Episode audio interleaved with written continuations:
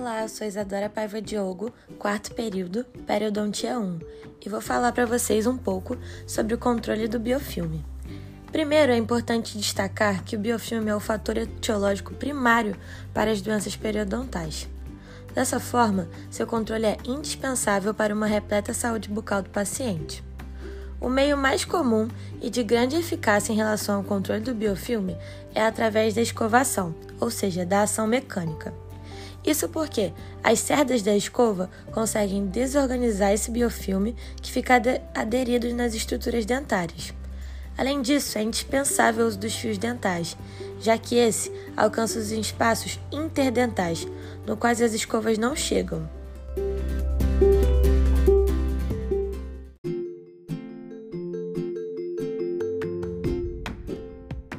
As idas regulares ao dentista também são essenciais para que seja feita um exame clínico para averiguar a saúde desse periodonto, ou seja, fazer uma sondagem, ver se existe algum sangramento ou alteração da, da cor dessa gengiva, e, se for o caso, encaminhar esse paciente para um especialista.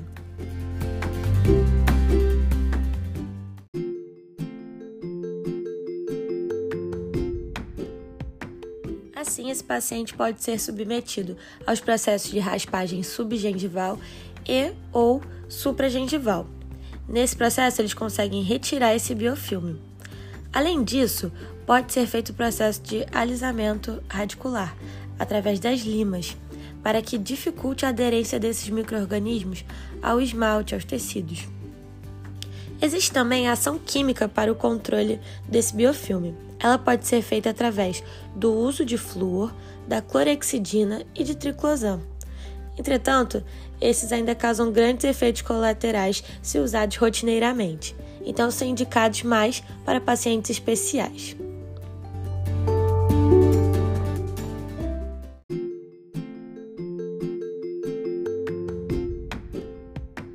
Infelizmente, ainda não existe uma substância ideal para esse controle.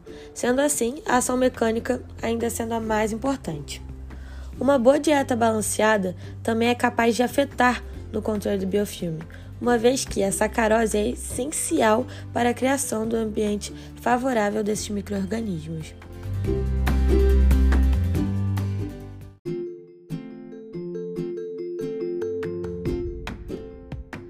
Dessa forma, para uma boa higiene, é necessária uma atuação conjunta do dentista e do paciente.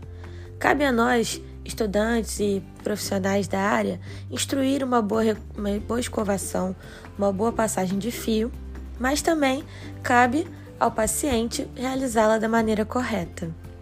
O paciente deve estar envolvido a fim de mudar o comportamento necessário para uma manutenção e uma recuperação de sua saúde bucal.